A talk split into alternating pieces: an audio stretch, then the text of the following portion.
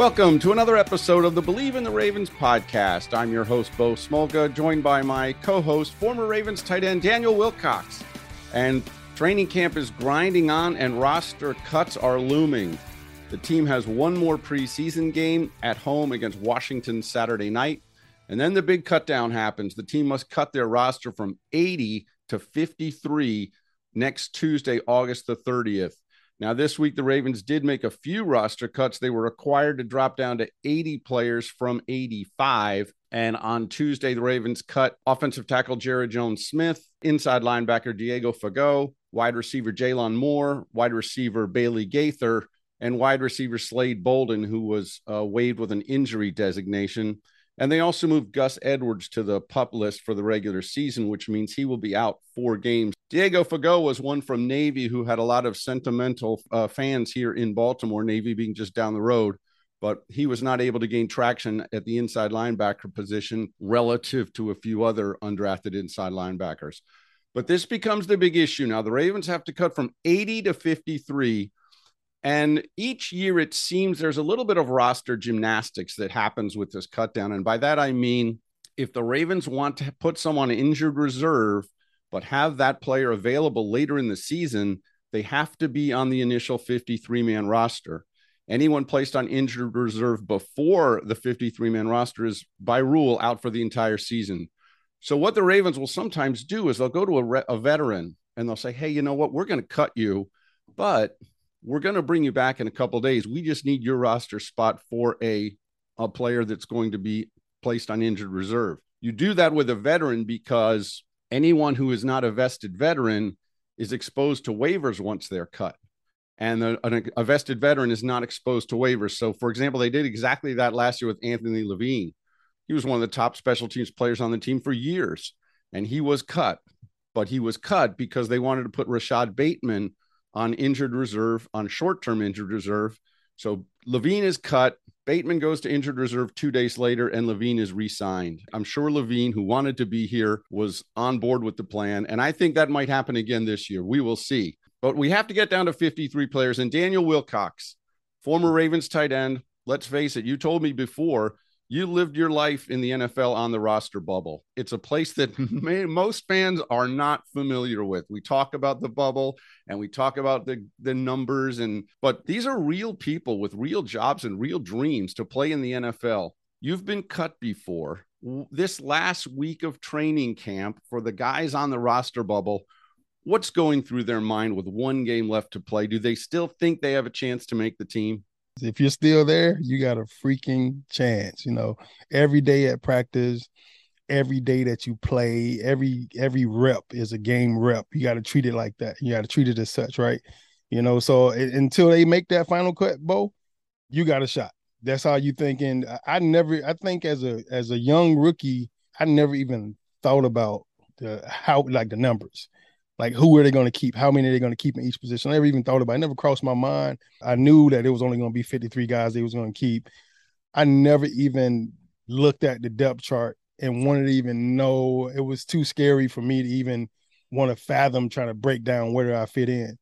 I just wanted to go out here and prepare every day to be the best version of me that I could possibly be and just pray to God that me was good enough. You're coming into training camp. You mentioned you had hurt your calf before you got to training camp take me through that roller coaster ride of being hurt, getting healthy, being hurt, getting healthy, getting cut. Okay, so Bo, this what happened to me. My as a rookie, you know, I go to the Jets as an undrafted free agent. I get to New York, I ball out in all the OTAs and mini camps and stuff like that. I had a great freaking OTA mini camps um, segment as a rookie. From that point on, we get the break between mini camps and training camp. I go home, I train, I'm working out with my high school coach, my head coach, Coach Freddie Jones, and I give him my offseason, you know, sheet from the Jets. I'm doing exactly what the Jets tell me to do. They want me to run like I think 400s or something like that, and I'm running these six or seven 400s. We're running. I'm running around the football field here in Decatur, Georgia, and on my on my second to last one, I'm coming around the end, and I feel this pop in my calf, and I'm like, oh, that don't feel right, you know. So I kind of rest a little bit, you know, took the desired time that was requested by the team to take in between reps, and then I um I run the next one. When I try to run the next one, I limp the entire thing. Like I'm limping, I'm limping, I'm limping. I get back around, I was like, all right, I, I'm done. I shut it down. I got to be at training camp in like a week, week and a half. I'm not going to even risk, you know, trying to go to training camp hurt, not knowing what it was at the time. I, I rest up, you know, a week and a half, two weeks later, I get to New York. It's my first day of training camp. And we going through drills. We're in helmets and jerseys and shorts. And I'm running. I look great, Bo. I'm in great shape. My legs all popping, muscles everywhere, right? So I'm I'm running all around, I, and I feel this pop again, same exact pop and I can't walk. I'm limping now. and it's feel worse than it was the first time. I go see the trainers. The trainers tell me I got a partially torn calf. I'm out for like three to four weeks at least, you know, at least, you know. So I'm like, man, that's all of training camp. Like, there's no way. I'm freaking out. I couldn't run on it. I couldn't do anything on it. Um, I remember Herman was coming up to me, you know, like day two of the injury, and you know, he was like, "Hey, Wilcox, how you feeling?" I was like, "Coach, I I I, feel like crap right now. I mean, I was really looking to make this team, and I wanted I was looking forward to training camp, and here I am hurt already day two. I'm not knowing how cutthroat the NFL is, so I'm just being honest. Like, man, I, I don't know if I can go or when I can go. And he tells me he put his hands on my shoulder, looks me in my eyes, and he's like, "Hey, man, if you do half of the stuff that you did out of pads, I mean in pads that you did out of pads, you're gonna make this team hands down. Just get better, no problem." I was like, "Thanks, coach." And I walk away from it feeling pretty good, you know, smiling a little bit, like, "Damn, my head coach just came up to me. You knew me by name." you know, told me I'm, I'm good, you know, and they cut me the same night. Bo, when they cut me, Bo, I, I mean, I was so heartbroken, bro. I, I I went back to the dorm. We was at on Hofstra University at the time, just in Hempstead, Long Island. So mm-hmm. I go back to the dorm room, pack up all my stuff. I had just bought a brand new Harley Davidson F one fifty, new truck, no job, right? So I pack up the back of the truck, load everything up, pull the tonneau cover down, jump on the road, hit the New Jersey Turnpike. And before I was out of New Jersey, good, I called my mom on the phone. And as soon as I heard her voice, she was like, Hey, baby. She didn't know what was going on, of course. I said, Mom, I just got cut. She was like, What? And she was, there was this break of silence. And as soon as she was like, Baby, it's to be okay. As soon as she said it was to be okay, bro, I started bawling, crying, snot running out down my nose. I'm driving this freaking truck down the turnpike going 70 miles per hour. And I could barely even see like so many tears in my eyes.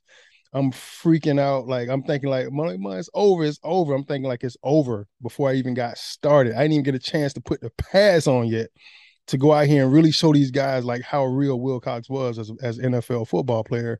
And I'm thinking it's all over. I drive literally 15 hours at night straight all the way to Atlanta. Didn't get to Atlanta till the next morning, like 9 a.m. And I didn't I don't think I moved off my mom's couch for the next three three weeks and one of my friends came and got me out of out of um out of the house finally. He was like, "Bro, I can't let you just sit up in the house like this, being depressed. Let's go play some hoops. We we go shoot basketball." Man, Bo, I'm telling you, it was like nothing never happened. It was like I had this, like God just said, "Boom, you okay, son? Go play." And and I go out and I play basketball, and I'm catching alley oops from half court. I'm dunking on everybody. It's nothing wrong with my calf. It's like it was a freak incident. I, I, as soon as I get back home, I call my position coach. My position coach was mad, like when they cut me. So, you know, he really was upset. I thought he was gonna cry.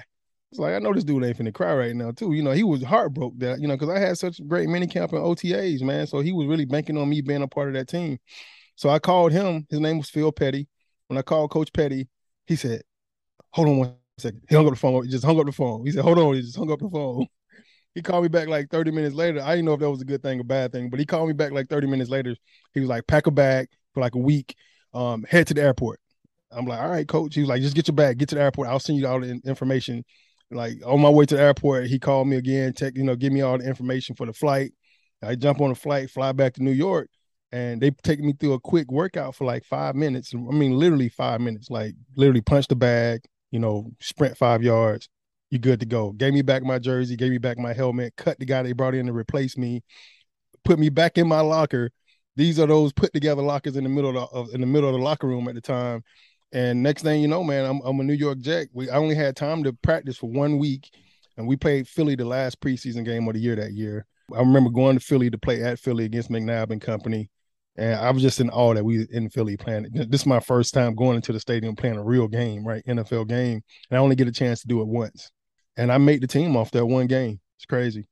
It seems that maybe 45 or so jobs are already set in stone when training camp even starts. But then that last final eight or so, maybe 10, are, are up for grabs. Or it's a number five receiver or it's a ninth offensive mm-hmm. lineman or whatever it might be. That there are, there are jobs that are won. And And at, to your point, in your last game, you basically won a job in the last preseason game and ended up on an eight-year NFL career or whatever it was. And Michael P- Wink Martindale, the former Ravens defensive coordinator, has often said that Michael Pierce won a job with the Ravens off his performance in the last preseason game at New Orleans when when when Pierce was an undrafted rookie. As you said, I mean, I get you're on the team until you're not, and right. you have you always have a chance until until the cut down happens. 53 players will make it like I said, fans sit here and they, they try to build the mock 53 man roster and they think about a guy cut. And I think sometimes it's just an abstract thought to people that, oh, those guys are cut and these guys are not. But these are people who have all they've probably ever wanted to do in their entire lives was be an NFL football player. And at some point, they're told, you're not good enough. And I think that would be a mm-hmm. bracing thing for anybody in whatever line of work you have Absolutely. to do that and be told you're just not good enough. And I know it's harsh, and the NFL is a harsh business. It is, man. I mean, just just think now. Like, let's say you you're in broadcasting, right? You're you're a reporter. So let's say that, all right, you knew you wanted to be a reporter the first time you turned on ABC and saw ABC's like, oh my God, that's a cool job. I want to do that job. I want to be that guy, right? So from eight, five, six, seven years old, you wanted to be a reporter. You go to school to be a broadcaster, and you go, you go, you get your communications degree in broadcasting and do whatever you got to do. You graduate with your bachelor's. You may even go back and get your master's at it, whatever, whatever you got to do. You get your very first job, and and you actually get the job. You're there. You're in the you're in the building. You're doing what you got to do, and they literally fire you within the first two or three months of you getting the job. I've prepared my entire life for this opportunity I finally get this opportunity and the very first job, real job, the job they're actually going to pay me some money for the first time I get, they fire me within the first three months. And it's only 32, it's only 31 other positions that you can get, you know, in around the league, you know, in that in that same job, you know, in broadcasting or or, or television or whatever it is that you decide you want to do. And you nobody's calling you right away it's tricky with this roster. But I want to ask you again because you brought it up earlier, Daniel Wilcox, as this last week before cuts, the players aren't sitting around thinking about, oh, who's going to make it, who's not going to make it. Does that happen? They absolutely sit around and think like that. I mean, I, I, I was only speaking for me when I said that earlier. Like I was so, I guess, naive or green or whatever when I first got in the NFL. I was coming out of Appalachian State. I really didn't know how this thing really, really, truly worked. I knew about the 53 man roster but I was so naive to how that entire process worked. Now I've been in the player personnel department. I've worked with with those guys, Joe Hortiz and George Kokinis, and set up there with Eric DeCosta and Ozzie Newsome at the table. I see how this stuff works now. You know, uh, it's totally different. But there was there was definitely older guys. It was definitely veteran guys. Even when I got older in the league, I've had I've been that guy where they put where they cut you and you not you know you don't have you don't have to hit waivers and stuff like that and that's basically giving me a couple days vacation. You know, it's like, all right, cool. I get a vacation for a couple days. I don't have to do nothing. I don't have to come to the complex. I don't have to worry about waking up on time. I don't have to worry about being late for any meetings or anything. And y'all gonna sign me back and I still get my pay? Oh, please, no problem. You know what I'm saying? Yeah, let those guys go to work for a couple days and give me a couple of days off. Thank you. You know, but absolutely, man. You sit around and you try to figure this thing out. You watch practice throughout training camp, just like the scouts, just like everybody else. You go to those meetings, you get cursed out when you mess up. You watch other guys get cursed out and be like, "Whew, glad that wasn't me." And you know, so you you you put these things together in your mind, like who they gonna keep? All right, in the tight end room. All right, it's me, Heap, it's Darnell Dinkins, it's Terry Jones, it's you know what I'm saying? You sit down and you think about it, bro. Like we all of us are pretty daggone good. Like who they gonna keep? Who they gonna get rid of, boy? And you sit there like, biting your nails like, hey, boy, I got a family to feed right now. You know, it's different when you're single. It's different when you don't have kids and responsibilities and you don't, you know, all you got to worry about is you, you know. But as soon as you get married, man, and as soon as you start having kids, mm-hmm. it's so much bigger than you. So much bigger than you. I retired because I had a kid.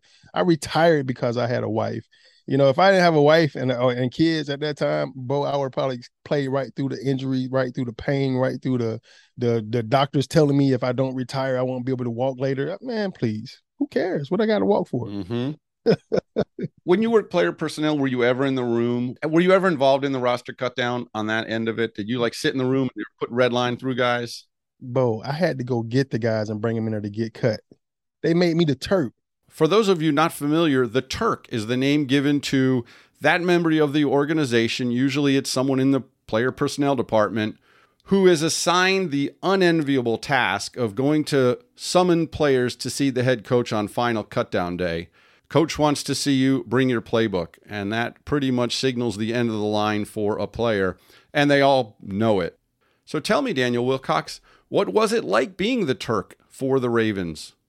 Man, it wasn't, it really wasn't cool. Well, let me let me tell you my experience first. Like I'm I'm in Baltimore and I'm in the player personnel department every day, you know, the way you get to learn the, players on the roster is they put you in the locker room and you have to do weigh-ins, right? Before every practice, weigh-ins, weigh-outs.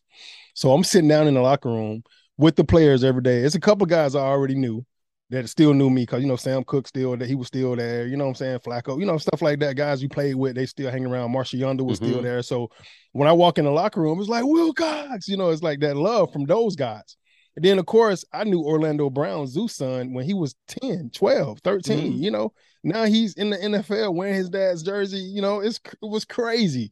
So that gave me instant in with like Lamar and other guys, you know, and instant rapport with all the all the key guys in the locker room. They like, okay, he he was former player. Oh, Wilcox used to play, and then they kind of talk amongst the, each other, and they say, "Hey, man, who is that guy sitting in the locker room?" And they'll tell you, you know what I'm saying? So I kind of got this rapport with the players throughout the year where I'm end up talking to them and I'm end up telling them stuff. And you know, I'm like that inside guy. You know, I'm like the guy behind the scenes that I never had when I played, right? So it's like, bro, we watched film on you today, man. Keep doing your thing. You know, I'm, I'm kind of putting in their ear, like, bro, keep doing your thing. I, I like what I see. You know, we we saw you. We every we we all see you. You know, just kind of plugging guys, like, hey, man, keep doing what you're doing. You know, you you you gonna you gonna be all right. You know, so you build this trust with the guys and they come to talk to you about life and they come to talk to you about football and they come to talk to you about finances they talking to you about every freaking thing right? Because i've always been in that mentorship role you know? So by the time we get down and have to start making cuts bo they asked me to be the daggone turk.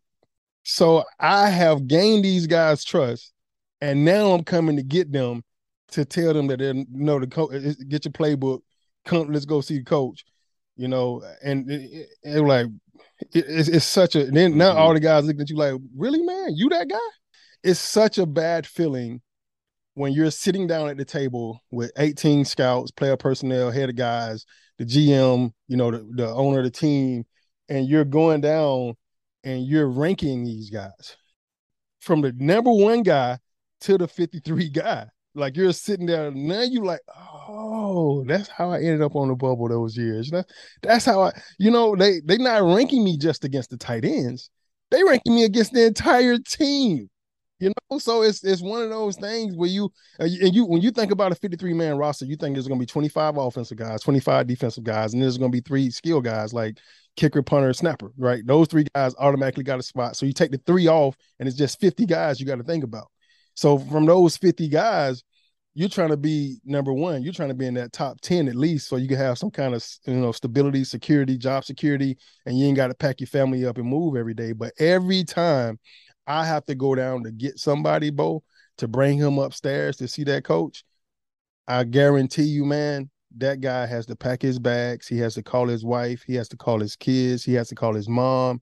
You know, he has to change zip codes, area codes you know, the whole nine yards. If he's already got a house or apartment, he got to put it up for sale. He got to, you know, he got to break a lease. You know, there's there's so many factors that come into it that people don't ever really think about. And a lot of times when you're breaking that lease, you're getting you're getting penalized. You can't sell the house right away. You know, it's all these things, man, that could really set you back in life. You know, and it's never ever ever a good feeling. And your dreams are being crushed. And you just got fired. That's basically when you get cut. Getting cut is the nice word. Really, in actuality, you just got fired. Yeah, just got fired. It's true. So it it's a, does it happen exactly that way? We always talk about like, hey, grab your playbook. Coach wants to see you. It happens exactly like that.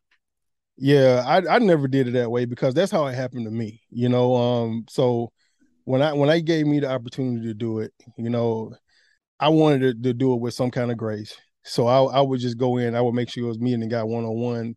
I was like, hey, let me let me see you as soon as you finish doing whatever you're doing, right quick. Then they would come. They would come over right away I was like, hey, we got to go upstairs. And I was just kind of whispering in his ear, like, we got to go upstairs to see the coach. Hey, this ain't the end of the world, bro. You know what I'm saying? Like, this is just the beginning of, of you. You know, you've got game feel. I, I always express, like, you got game feel the whole time you was here. That game feel was important. You know, you put some good things on tape, you know, you're gonna get a chance. Somebody else gonna snatch you up real quick. You know, but unfortunately, this didn't work out here. But I'm telling you, I was in the same situation. I would have this story on the way up. You know, almost every single time. Like, you know, I really want you to take this well because I didn't take it well my first time. You know, when it happened to me the first time, I really thought it was over. You know, so I wanted them to understand like this shit happened to me 10 times. You know, I still made it nine, 10 years in this league. So, you know, stay focused, stay on your grind, be ready. So the cut down to the 53 man roster takes place next week, Tuesday, August 30th. The team must be down to 53 players, and there will be a few injury moves there, uh, but a lot of people will simply be cut, and it's harsh. And Many of them will be back as practice squad players a couple days later. Some may be signed away by other teams to their 53 man rosters and get their NFL shot that way. But it will be a newsworthy day for sure as this 53 man roster is set. And then next week, we'll be back with another show looking at this 53 man roster. And we'll start to look ahead to week one against the New York Jets, where the opposing quarterback could be Joe Flacco. And that would be some story if Flacco faces the Baltimore Ravens in the season opener. For Daniel Wilcox, this is Bo Smolka. Thanks for tuning in this week, and we'll be back with another show next week on the Believe in the Ravens podcast on the Believe Network.